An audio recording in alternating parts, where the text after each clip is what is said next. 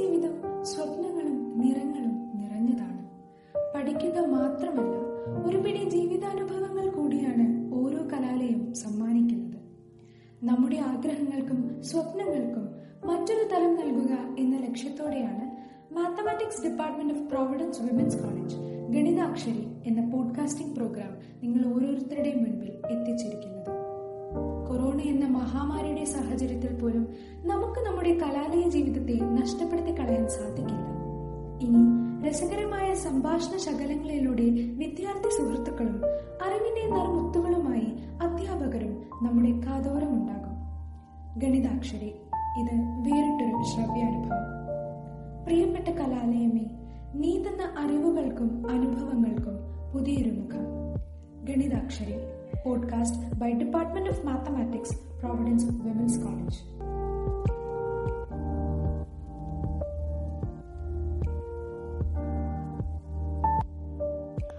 ഓരോ കുഞ്ഞും വിദ്യയുടെ ലോകത്തേക്ക് ചുവടുവെക്കുന്നത് ഹരിശ്രീ കുറിച്ചുകൊണ്ടാണ്. ശൈശവ ദിശയിലുള്ള നമ്മുടെ ഈ പുതിയ സംരംഭത്തിനും അത്തരമൊരു തുടക്കം ആവശ്യമാണ്. അതിന് സർവതാ യോഗ്യയായിട്ടുള്ളത് നമ്മുടെ പ്രൊവിഡൻസ് കലാലയത്തിന്റെ സാരഥിയായ പ്രിൻസിപ്പൽ ഡോക്ടർ സിസ്റ്റർ അഷ്മിതയല്ലാതെ മറ്റാരാണ്? മാസങ്ങളായി നാം നമ്മുടെ അധ്യാപകരെ കണ്ടിട്ടില്ല. അവരുടെ ശബ്ദത്തിലൂടെയെങ്കിലും അവരുടെ സാന്നിധ്യം അറിയാൻ കഴിയുന്നത് നമ്മുടെ ഭാഗ്യം തന്നെയാണ്. ഗണിതാക്ഷരയുടെ ഔദ്യോഗികമായ ഈ ഉദ്ഘാടന വേളയിൽ പ്രിയപ്പെട്ട അഷ്മിത സിസ്റ്റർക്ക് പറയാനുള്ളത് നമുക്ക് കേൾക്കാം.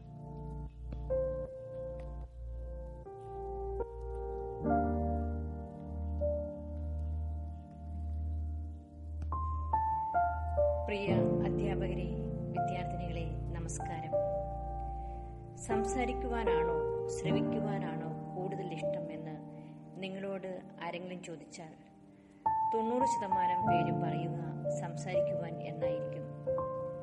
ആൾക്കൂട്ടത്തിനിടയിൽ കേൾവിക്കാർ കുറവായിരിക്കുമല്ലോ. എല്ലാവർക്കും എന്തെങ്കിലുമൊക്കെ സംസാരിച്ചുകൊണ്ടേയിരിക്കണം. എന്നാൽ ശ്രവിക്കുന്നതിലും ഒരു രസമുണ്ട്. കേൾക്കും തോറും നമ്മിൽ ആശയങ്ങൾ രൂപപ്പെടും. വായന പോലെ തന്നെ കേട്ട് കേട്ട് അറിവിന്റെ ആഴങ്ങളിലേക്ക് ഊളിയിടുന്നവരുമുണ്ട്. കാഴ്ചാനുഭവങ്ങൾ അസാധ്യമായവർ കേൾവി കൊണ്ടാണല്ലോ ഭാവനയുടെയും ആശയങ്ങളുടെയും ലോകത്ത് വിഹരിക്കുന്നത്. ഇന്ന് മാത്സ് ഡിപ്പാർട്ട്മെന്റിലെ വൺ വൺ ഷോ ആയി തന്റെ ഊർജവും പ്രസരിപ്പും കഴിവുമൊക്കെ വിദ്യാർത്ഥിനികൾക്ക് പകർന്നു നൽകുന്ന നിങ്ങളുടെ പ്രിയങ്കരിയായ ഐശ്വര്യ മിസ് ഒരു പുതിയ ആശയവുമായി വന്നിരിക്കുകയാണ്. ഗണിതാക്ഷരി ഗണിത ലോകത്ത് നിങ്ങളെ കൈപിടിച്ചു നടത്തുന്ന ഗണിത പഠനം രസകരമാക്കുന്ന ഒത്തിരി നല്ല ശ്രവ്യ അനുഭവങ്ങളായിരിക്കും നിങ്ങളെ കാത്തിരിക്കുന്നത്. കാഴ്ചയ്ക്കും അപ്പുറത്ത് ഒരു ലോകമുണ്ടെന്നും ശ്രവണത്തിലൂടെ അറിവിന്റെ വാതായനങ്ങൾ തുറന്നിടുന്ന നല്ല വഴികളുണ്ടെന്നും നിങ്ങളെ പഠിപ്പിച്ചു തരുന്ന ഗണിതാക്ഷരി എന്ന പോഡ്കാസ്റ്റ് ഉദ്ഘാടനം ചെയ്യുന്നതായി സ്നേഹപൂർവം ഞാൻ അറിയിക്കുന്നു. എല്ലാ ആശംസകളും അധ്യാപകർക്കും ഒപ്പം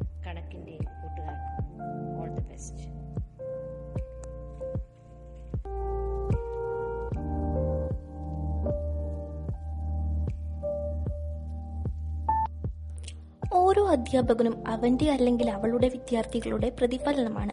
ഇത് എന്റെ വാക്കുകളല്ല കേട്ടോ പ്രശസ്ത പണ്ഡിതൻ ക്രിസ് വാക്കറുടെ വാക്കുകളാണ്. മാത്തമാറ്റിക്സ് ഡിപ്പാർട്ട്മെന്റിന്റെ നെടുന്തൂണാണ് നമ്മുടെ പ്രിയപ്പെട്ട എച്ച് നമുക്ക് എല്ലായ്പ്പോഴും താങ്ങും തണലുമായി വർത്തിക്കുന്ന ഐശ്വര്യ മാമിന്റെ വാക്കുകൾ നമുക്ക് കേട്ടാലോ? ഇത്രയും ബഹുമാനപ്പെട്ട അധ്യാപകരെയും വിദ്യാർത്ഥികളെയും മറ്റു സുഹൃത്തുക്കളെയും എല്ലാവർക്കും എന്റെ നമസ്കാരം. ആയിരത്തി തൊള്ളായിരത്തി അൻപത്തിരണ്ടിൽ മലബാറിലെ ആദ്യത്തെ വിമൻസ് ആർട്സ് ആൻഡ് സയൻസ് കോളേജായി പ്രൊവിഡൻസ് വിമൻസ് കോളേജ് ആരംഭിക്കുമ്പോൾ കേവലം പഠനം മാത്രമായിരുന്നില്ല ലക്ഷ്യം. പകരം ഓരോ വിദ്യാർത്ഥിനികളെയും വിവിധ മേഖലകളിൽ കഴിവുള്ളവരാക്കുവാനും ജീവിതത്തിൽ വിജയം കൈവരുത്തുവാൻ കെൽപ്പുള്ളവരാക്കുവാനും കൂടിയായിരുന്നു. ഇതിൽ നീതി പുലർത്തിക്കൊണ്ട് തേജസ്സോടെ നിൽക്കുന്ന നമ്മുടെ ഈ കലാലയത്തിൽ വർണശലഭങ്ങളായി വർണം വിതറി പാറി നടക്കുവാൻ നമ്മുടെ കുരുന്ന മനസ്സുകൾക്ക് ഈ വർഷം മാത്രം സാധിച്ചില്ല. കോവിഡ് പത്തൊമ്പത് എന്ന മഹാമാരി അതിനനുവദിച്ചില്ല. അതിനാൽ തന്നെ കലാലയ ജീവിതത്തിന്റെ ഒരു വലിയ ഭാഗം തന്നെ നഷ്ടമാകുന്നു എന്ന തോന്നൽ എല്ലാ വിദ്യാർത്ഥിനികളുടെയും മനസ്സിൽ വളർന്നു. ഈ നഷ്ടം നികത്തുവാനായി കോളേജിലെ എല്ലാ അധ്യാപകരും ഒറ്റക്കെട്ടായി അശ്രാന്തം ശ്രമിച്ചുകൊണ്ടിരിക്കുകയാണ്. പഠനത്തിനായി ഗൂഗിൾ ക്ലാസ് റൂമും മൂഡിലും ഗൂഗിൾ മീറ്റുമെല്ലാം നാം പരിശീലിച്ചു കഴിഞ്ഞിരിക്കുന്നുവല്ലോ. എന്നാൽ പാഠ്യേതര കലാരംഗങ്ങളിലും നിങ്ങൾ തിളങ്ങണം.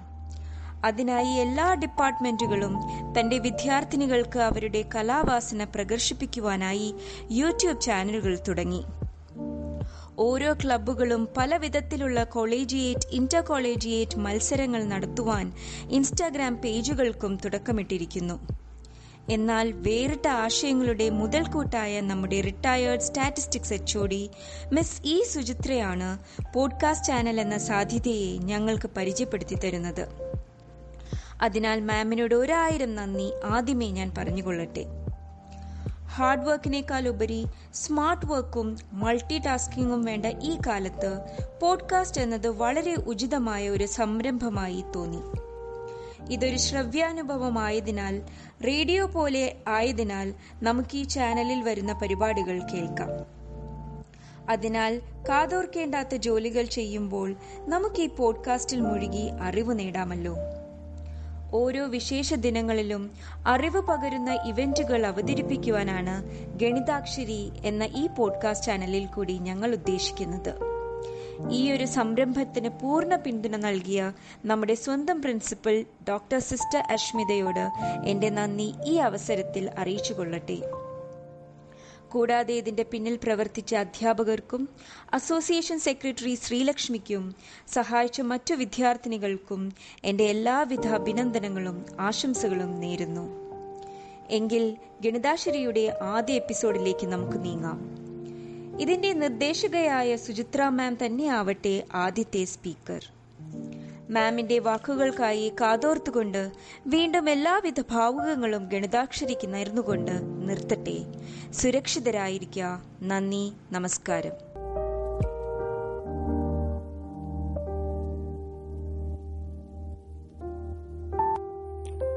പോഡ്കാസ്റ്റിംഗ് എന്ന വാക്ക് നമുക്കാർക്കും ഒരു പക്ഷെ സുപരിചിതമായിരിക്കില്ല അല്ലേ? ഈ ഒരു സംരംഭത്തെ കുറിച്ച് ആദ്യമായി സൂചിപ്പിച്ചു തന്നത് നമ്മുടെ പ്രിയപ്പെട്ട സുചിത്ര മാമാണ്. അപ്പോൾ നമ്മുടെ ഗണിതാക്ഷരയുടെ ആദ്യത്തെ അധ്യായം തന്നെ മാമിന്റെ വാക്കുകളാൽ തുടങ്ങുന്നതല്ലേ അതിന്റെ ശരി? നാം എല്ലാവരും പഠിക്കുന്നത് എന്തിനാണ്? ആദ്യത്തെ ഉത്തരം പരീക്ഷയ്ക്ക് മാർക്ക് കിട്ടാൻ എന്നായിരിക്കുമല്ലോ പക്ഷെ അതിനു വേണ്ടി മാത്രമാണോ പഠിക്കേണ്ടത്? ഒരു ചൂതാട്ടക്കാരൻ ഉണ്ടായിരുന്നു അത്രേ നിരവധി മത്സരങ്ങൾ ജയിച്ച അദ്ദേഹത്തിന് അപ്രതീക്ഷിതമായി ഒരു പരാജയം നേരിട്ടു. അപ്പോൾ അദ്ദേഹം എന്ത് ചെയ്തെന്ന് അറിയാമോ എല്ലാവർക്കും എന്റെ വിനീതമായ നമസ്കാരം. നിങ്ങൾക്കറിയാം എന്റെ മേഖല ഒരു കഥ പറച്ചിലിന്റെ മേഖലയാണെന്ന്. അതുകൊണ്ട് തന്നെ ഇന്ന് ഞാൻ പ്രോവിഡൻസ് വിമൻസ് കോളേജിലെ മാത്തമാറ്റിക്സ് ആൻഡ് സ്റ്റാറ്റിസ്റ്റിക്സ് ഡിപ്പാർട്ട്മെന്റിന്റെ പുതു സംരംഭമായ പോഡ്കാസ്റ്റിലെ ഒരു കഥ തന്നെയാണ് പറയാൻ ഉദ്ദേശിക്കുന്നത്. എന്നെ ഈ സംരംഭത്തിൽ ഭാഗവാക്കാകാൻ വിളിച്ച ഡിപ്പാർട്ട്മെന്റിലെ എച്ച് ഒ ഡിയോടും വിദ്യാർത്ഥി സുഹൃത്തുക്കളോടും എനിക്ക് വളരെയധികം നന്ദിയുണ്ട്. അപ്പം നമുക്ക് കഥയിലേക്ക് കിടക്കാം. ആയിരത്തി അറുന്നൂറ്റി അമ്പത്തിനാലിൽ ഫ്രഞ്ചിലെ ഒരു ചൂതാട്ട വിദഗ്ധനായിരുന്നു ഷെവലിയ ഡി മെറെ അദ്ദേഹം ചൂത് കളിച്ച് വാതുവെച്ച് ധാരാളം സമ്പാദിക്കുകയും ഷെവലിയാർ പട്ടം വരെ കിട്ടുകയും ചെയ്തു. അതുകൊണ്ടാണല്ലോ ഷെവലിയ ഡി മെറെ എന്ന് പറയുന്നത്. അങ്ങനെ അദ്ദേഹം ചൂതാട്ടത്തിൽ പ്രഗത്ഭനായി മുന്നേറിക്കൊണ്ടിരിക്കും. പെട്ടെന്ന് ഒരു പുതിയ വാതുവെപ്പിലേക്ക് അദ്ദേഹം കടക്കുകയും ആ വാതുവെപ്പിൽ അദ്ദേഹത്തിന് വിചാരിച്ച പോലെ വിജയം കൈവരിക്കാൻ കഴിഞ്ഞില്ല എന്ന് മാത്രമല്ല പലപ്പോഴും തോൽവികൾ വന്നു തുടങ്ങി. ഒരു ചൂതാട്ടക്കാരന് ചൂതിൽ തോൽക്കുക എന്നത് ധനനഷ്ടം മാനഹാനി ഒക്കെയാണ്. അദ്ദേഹത്തിന് ആകെ എന്താ പറയാ ഭ്രാന്ത് പിടിക്കണ പോലെ അദ്ദേഹം ഒരു ബുദ്ധിയില്ലാത്ത മനുഷ്യനൊന്നല്ല വളരെയധികം ആലോചിച്ച് കണക്ക് കൂട്ടിയിട്ടൊക്കെയാണ് അദ്ദേഹം വാതുവെപ്പിലേക്ക് ഇറങ്ങുന്നത്. അപ്പം അദ്ദേഹത്തിന് തെറ്റാൻ സാധ്യതകൾ വളരെ കുറവാണ്. അവിടെ തെറ്റുക എന്ന് പറഞ്ഞാൽ അദ്ദേഹത്തിന് വീണ്ടും പറയട്ടെ ധനനഷ്ടം മാനഹാനി എല്ലാമായി വിരളി പിടിച്ചുപോയി അദ്ദേഹം. അദ്ദേഹം ഒരു മാത്തമാറ്റിക്കൽ ഹെൽപ്പ് ലൈൻ എടുക്കാൻ അങ്ങോട്ട് തീരുമാനിച്ചു. ബ്ലേസി പാസ്കലിന്റെ അടുത്ത് പോയി പറഞ്ഞു എനിക്കൊരു വലിയൊരു പ്രശ്നമുണ്ട്. ഞാൻ അടിക്കടി വാതുവെപ്പിൽ തോൽക്കുന്നു. അതൊന്ന് പരിഹരിച്ചു തരണം. അപ്പൊ ഭാസ്കർ ചോദിച്ചു എന്താ ശരിക്കുള്ള പ്രശ്നം? അപ്പോൾ പറഞ്ഞു ഞാനൊരു പുതിയ വാതുവെപ്പ് തുടങ്ങി. അതെങ്ങനെയാണെന്ന് വെച്ചാൽ ഇരുപത്തിനാല് പ്രാവശ്യം രണ്ട് ഡൈസ് ഒരുമിച്ച് ത്രോ ചെയ്താൽ ഒന്നോ അതിലധികമോ പ്രാവശ്യം ഒരു ഡബിൾ സിക്സ് വരും എന്നായിരുന്നു ഞാൻ ബെറ്റ് വെച്ചത് എനിക്ക് നല്ല ഉറപ്പുണ്ടായിരുന്നു. അത് ശരിയാണെന്നുള്ളത്. അതുകൊണ്ടാണ് ഞാൻ ബെറ്റ് വെച്ചത് ഞാൻ പല പ്രാവശ്യം അത് കളിച്ചു നോക്കി ഉറപ്പ് വരുത്തിയിട്ടാണ് ഞാൻ അതിന്റെ മുകളിൽ ബെറ്റ് വെച്ചത് അതായത് വെറുതെ കയറി ഞാൻ ബെറ്റ് വെച്ചതല്ല പറഞ്ഞു എന്തായിരുന്നു അങ്ങയുടെ ഈ അനുമാനം എന്ന് ചോദിച്ചു ആരെ? പാസ്കൽ. അപ്പോൾ നേരെ പറഞ്ഞു. രണ്ട് ഡൈ ത്രോ ചെയ്യുമ്പോൾ ഡബിൾ സിക്സ് വരാനുള്ള സാധ്യത ഒന്ന് ബൈ മുപ്പത്താറാന്ന് എല്ലാവർക്കും അറിയാം. അങ്ങനെ ഇരുപത്തിനാല് പ്രാവശ്യം ആ രണ്ട് ഡൈകൾ ത്രോ ചെയ്യുമ്പോൾ ഡബിൾ സിക്സ് വരാനുള്ള സാധ്യത ഇരുപത്തിനാല് ഇന്റു ഒന്ന് ബൈ മുപ്പത്താറ് അതായത് രണ്ട് ബൈ മൂന്ന്. അതായത് അറുപത്തേഴ് ശതമാനമാണെന്നാണ് ഞാൻ കണക്കൂട്ടിയത്. ഭാസ്കർ ഇങ്ങനെ മുഖത്ത് നോക്കി. എന്തുറപ്പാണ് അങ്ങേക്ക് ഈ കണക്കിലുണ്ടായിരുന്നത് ചോദിച്ചു. അപ്പം അദ്ദേഹം പറഞ്ഞു ആ റെഡ്ഡി മെറെ പറഞ്ഞു ഞാൻ ഇതിനു മുന്നൊരു വാതുവെപ്പ് നടത്തേണ്ടേ? അതെനിക്ക് വളരെയധികം പണവും പ്രശസ്തിയും തന്നു. അതെങ്ങനെയായിരുന്നു വെച്ചാൽ ഒരു ഡൈ ത്രോ ചെയ്യുമ്പോൾ നാല് പ്രാവശ്യം ത്രോ ചെയ്യുമ്പോൾ ഒരു തവണയെങ്കിലും സിക്സ് വരും. എന്നുള്ളതായിരുന്നു എന്റെ വാദം. അതിന്റെ മുകളിലാണ് ഞാൻ ബെറ്റ് വെച്ചിരുന്നത്. അതെനിക്ക് ധാരാളം പണം നേടിത്തന്നു. ഇങ്ങനൊരു ബെറ്റ് അങ്ങ് എന്തുകൊണ്ടാണ് വെക്കാൻ കാരണം എന്ന് പാസ്കിൽ ചോദിച്ചു. അപ്പോൾ പറഞ്ഞു ഒരു ഡൈ ത്രോ ചെയ്യുമ്പോൾ ആറ് കിട്ടാനുള്ള സാധ്യത ആറിലൊന്നാണ്. അപ്പോൾ നാല് പ്രാവശ്യം ഡൈ ത്രോ ചെയ്യുമ്പോൾ ആറ് കിട്ടാനുള്ള സാധ്യത നാല് ഇന്റു ഒന്ന് ബൈ ആറാണ്. അത് രണ്ട് ബൈ മൂന്ന് അതായത് അറുപത്തേഴ് ശതമാനം. അതായിരുന്നു അതിന്റെ കണക്കൂട്ടൽ. എനിക്ക് ധാരാളം പണം നേടിത്തന്നു ശരിയാവേണ്ടത് നേടിത്തരില്ലല്ലോ. അതിന്റെ അതേപോലെ തന്നെയാണ് ഞാൻ ഈ രണ്ടാമത്തെ ബെറ്റിന്റെ കണക്കൂട്ടൽ നടത്തിയത്. പക്ഷെ അതെനിക്ക് ശരിയാവുന്നില്ല. എവിടെയോ എന്തോ തകരാറുണ്ട്. അതുകൊണ്ടാണ് ഞാൻ താങ്കളുടെ അടുത്ത് മാത്തമാറ്റീഷ്യനായ താങ്കളുടെ അടുത്ത് സഹായത്തിന് വന്നേന്ന് പറഞ്ഞു ഇത് കേട്ടപ്പോൾ ഇങ്ങനെ ബസ്കിൽ കുറച്ച് നേരം ആലോചിച്ചിട്ട് പറഞ്ഞു ഇത് ഞാൻ ഒറ്റയ്ക്ക് കൂടിയ കൂടണ കാര്യമല്ല. എനിക്കൊരു വേറൊരു മാത്തമാറ്റീഷ്യന്റെ സഹായം കൂടി ഇതിന് ആവശ്യമുണ്ട്. ഞാൻ ഫേമറ്റിന്റെ പെരേറ്റീവ് ഫേമറ്റിന്റെ സഹായം ചോദിക്കട്ടെ. ഞങ്ങൾ രണ്ടാളും കൂടിയിട്ടൊന്ന് ഡിസ്കസ് ചെയ്യട്ടെ. എന്നിട്ട് അതിനെന്തെങ്കിലും മറുപടി പറയാം. അപ്പോൾ ഡിമറെ പറഞ്ഞു ശരി എനിക്കറിയാം പെട്ടെന്ന് തീരുമാനമെടുക്കാൻ പറ്റാത്തതാണ്. ഈ ഡിമറി അത്യാവശ്യം മാത്തമാറ്റിക്സ് ഒക്കെ അറിയുന്ന ആളാണ്. അപ്പം നിങ്ങളൊന്ന് ഡിസ്കസ് ചെയ്ത് തീരുമാനം എടുക്കൂ പറഞ്ഞിട്ട് പാസ്കലും ഫേമറ്റും കൂടെ ഈ ഒരു സംഭവത്തിന്റെ മുകളിൽ ധാരാളം കത്തിടപാടുകൾ നടത്തുന്നുണ്ട്. ആ കത്തിടപാടുകളിൽ മുഴുവൻ ഇതിനെ എങ്ങനെ സോൾവ് ചെയ്യണം? എന്റെ വിചാരം ഇങ്ങനെയാണ്. ഞാൻ ഇങ്ങനെയൊക്കെയാണ് ആലോചിക്കുന്നത് എന്ന് പറഞ്ഞിരുന്നു. അതിന് ഫേമറ്റ് അദ്ദേഹത്തിന്റെ ചിന്തകളും ധാരകളും മറുപടിയായി എഴുതുന്നു അതിന്റെ പാസ്കൽ എഴുതുന്നു. അങ്ങനെ എഴുതി എഴുതി എഴുതി അവരവസാനം ഒരു കൺക്ലൂഷനിൽ എത്തിച്ചേർന്നു. ആ കൺക്ലൂഷനിൽ എത്തിച്ചേർന്ന് ഡി മെറയോട് പറഞ്ഞു അങ്ങനെ ചിന്തിച്ച വഴിയൊക്കെ ശരി. പക്ഷേ അങ്ങക്ക് കുറച്ച് കാൽക്കുലേഷൻ എറർ വന്നിട്ടുണ്ട്. എറർ എന്ന് പറഞ്ഞാൽ അങ്ങനെ ആയിരുന്നില്ല കാൽക്കുലേറ്റ് ചെയ്യേണ്ട. ഈ പ്രോബ്ലത്തിനെ ചിന്തിക്കേണ്ട വിധം വേറെ തരത്തിലായിരുന്നു. അതാണ് അങ്ങക്ക് പറ്റിയ തെറ്റി പറഞ്ഞാൽ പറഞ്ഞു അതെങ്ങനെയാണ് അപ്പം ശരിക്കും ചെയ്യേണ്ടത് യെസ് നമുക്ക് രണ്ടാമത്തെ പ്രോബ്ലം എടുക്കാം. അതിൽ അങ്ങ് പറഞ്ഞു ഒരു രണ്ട് ഡബിൾ സിക്സ് കിട്ടാനുള്ള സാധ്യത ഒന്ന് ബൈ മുപ്പത്തി ആറാണ് മുപ്പത്തി ആറിൽ ഒന്നാണ്. എന്ന് പറഞ്ഞാൽ ശരിയാണ്. പിന്നത്തെ സ്റ്റെപ്പാണ് തെറ്റിയത്. ഇരുപത്തിനാല് പ്രാവശ്യം എറിഞ്ഞാൽ അത് ഇരുപത്തിനാല് ഇന്റു ഒന്ന് ബൈ മുപ്പത്താറ് ആവില്ല. അതിന്റെ കാൽക്കുലേഷൻ വേറെ തരത്തിലാണ്. അത് ആവില്ല എന്ന് പറയാൻ കാരണം അങ്ങ് തോൽക്കുന്നു എന്നുള്ളതാണ് ഇവിടെ കഥ. അപ്പോൾ എന്തായാലും അത് ശരിയല്ല എന്ന് ഉറപ്പാണല്ലോ? അപ്പം അത് ഞങ്ങളൊന്ന് മാറി ചിന്തിച്ചതാണ്. അതെങ്ങനെയാണ് വേണ്ടത് എന്ന് വെച്ചാൽ എളുപ്പത്തിൽ അത് കാൽക്കുലേറ്റ് ചെയ്യാൻ ഞങ്ങൾക്ക് കണ്ട മാർഗം എങ്ങനെയാണെങ്കിൽ ഒന്ന് ബൈ മുപ്പത്താറ് ഒരു ഡബിൾ സിക്സ് കിട്ടാനുള്ള സാധ്യതയായിരിക്കെ. ഡബിൾ സിക്സ് കിട്ടാതിരിക്കാനുള്ള സാധ്യത മുപ്പത്തഞ്ച് ബൈ മുപ്പത്താറാണല്ലോ അപ്പോൾ അപ്പൊ ഇരുപത്തിനാല് തവണ ഈ രണ്ട് ഡൈസ് ത്രോ ചെയ്യുമ്പോൾ ആറ് കിട്ടാതിരിക്കുക എന്നത് മുപ്പത്തഞ്ച് ബൈ മുപ്പത്താറ് റേസ് ടു ഇരുപത്തിനാലാണ് നമ്മൾ കിട്ടാതിരിക്കാനുള്ള സാധ്യതയാണ് പറഞ്ഞത്. അപ്പോൾ ഒന്നോ അതിലധികമോ ആറ് കിട്ടുക എന്നുള്ള സാധ്യത. കിട്ടാതിരിക്കുന്നതിന്റെ എതിർ സാധ്യതയാണ്.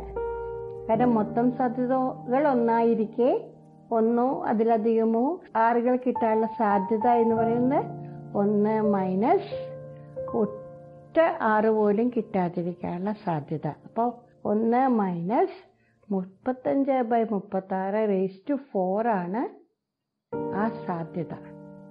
ഒന്നിലധികം മാറി കിട്ടാനുള്ള സാധ്യത zero point four nine one four ആണ്. അതായത് നാൽപ്പത്തൊമ്പത് ശതമാനം മാത്രമാണ്.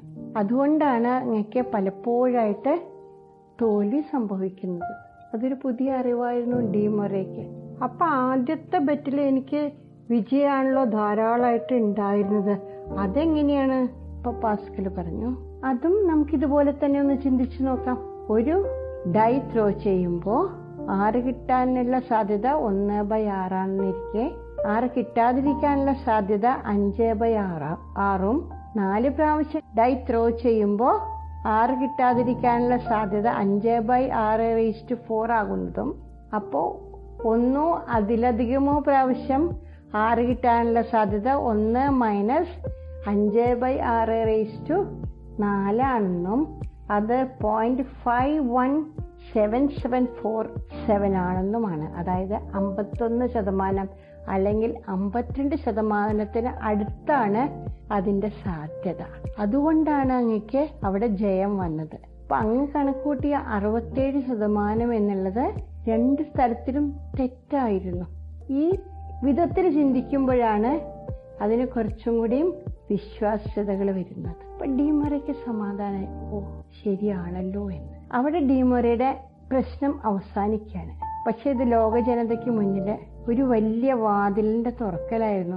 എന്തിലേക്കുള്ള വാതിൽ? വളരെയധികം ആശയക്കുഴപ്പം നിറഞ്ഞ പല പ്രശ്നങ്ങളുടെ ഉള്ളിലേക്കും ടോർച്ചടിച്ച് നോക്കാനും അതിന്റെ സാധ്യതകൾ വിലയിരുത്താനും വേണ്ടിയിട്ടുള്ള സൂത്രങ്ങളടങ്ങുന്ന ഒരു ലോകത്തിലേക്കുള്ള വാതിൽ തുറക്കലായിരുന്നു ഈ കോൺവെർസേഷൻ ഈ ആശയവിനിമയം എന്നാണ് പറഞ്ഞു വരുന്നത്. ഈ ആശയവിനിമയത്തിൽ നിന്ന് നമുക്ക് കിട്ടിയത് രണ്ട് കാര്യങ്ങളുടെ അടിത്തറകളായിരുന്നു. പാസ്കൽ ട്രയാങ്കിളും ബൈനോമിയൽ ഡിസ്ട്രിബ്യൂഷൻ ഇപ്പോൾ ഡീമൊരയുടെ സംശയം ബൈനോമിയൽ ഡിസ്ട്രിബ്യൂഷൻ മനസ്സിലാക്കിയിട്ടുള്ള ഒരാൾക്ക് വളരെ എളുപ്പത്തിൽ മനസ്സിലാകുന്ന ഒരു പ്രശ്നമായി മാറി ഇന്നത്തെ കാലത്ത്. മോഡേൺ പ്രോബബിലിറ്റി തിയറിയുടെ വാതായനങ്ങൾ അന്ന് തൊട്ട് നമുക്ക് തുറന്നു കിട്ടുകയായിരുന്നു. അവിടെ നിന്നാണ് step by സ്റ്റെപ്പായി empirical definition of probability axiomatic definition എന്ന് പറഞ്ഞ് പടിപടിയായി പ്രോബബിലിറ്റി തിയറി ഉയർന്ന്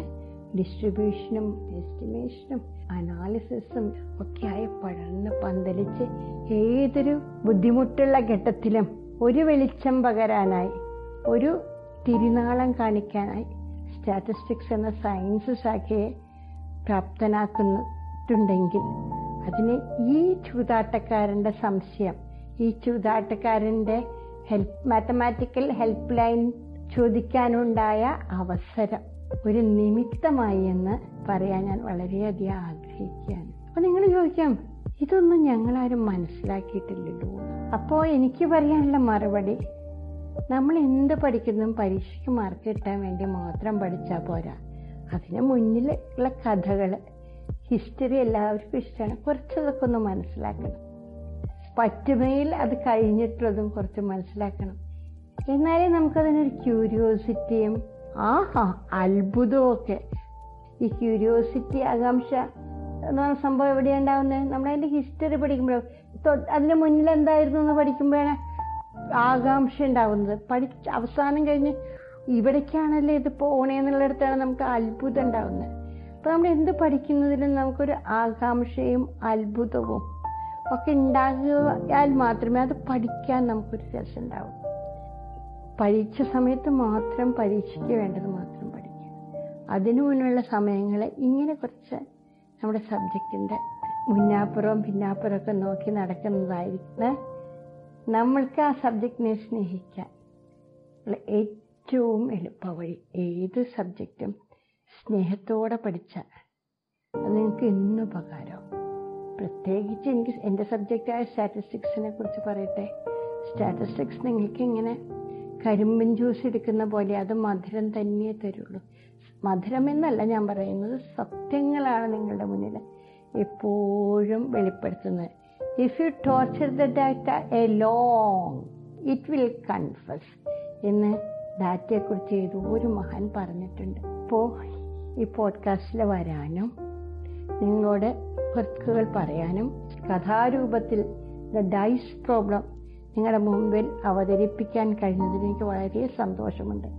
എന്റെ കൂടെ ഒന്നും കൂടെ പറയട്ടെ. ഇതിന്റെ കൂടെ ഒരു പ്രോബ്ലം കൂടി നമ്മുടെ ഡിമെറെ ഉന്നയിച്ചിരുന്നു. ആ പ്രോബ്ലത്തിന്റെ പേരാണ് ദ പ്രോബ്ലം ഓഫ് പോയിന്റ്സ് ഇത് കലങ്ങളായിട്ടുള്ളൊരു പ്രോബ്ലമാണ്. വളരെ വളരെ പണ്ട് തൊട്ടേ ഉള്ളൊരു പ്രശ്നമായിരുന്നു. അതും പാസ്കലും ഫെർമറ്റും തെറ്റില്ലാത്ത രീതിയിൽ പരിഹരിച്ചു കൊടുക്കുകയാണ് ഉണ്ടായത്. അപ്പോൾ നിങ്ങൾ ആ പ്രോബ്ലം ഓഫ് പോയിന്റ്സ് എന്താണെന്ന് കണ്ടുപിടിക്കുക മനസ്സിലാക്കുക. അതിവിടെ പറഞ്ഞ സമയം കുറേ അതുകൊണ്ട് ഞാൻ ആ പ്രോബ്ലം എന്താണെന്ന് പോലും ഇപ്പോൾ പറയുന്നില്ല. അങ്ങനെ ഒരു പ്രോബ്ലം ഉണ്ടെന്ന് മാത്രം പറഞ്ഞുകൊണ്ട് നിർത്തുകയാണ്. ഞാൻ എല്ലാവർക്കും എന്നെ കേട്ടിരുന്ന എല്ലാവർക്കും ഒരിക്കൽ കൂടി നന്ദി നമസ്കാരം. നിങ്ങളുടെ ഈ സംരംഭം വളരെ വിജയപ്രദമാവട്ടെ.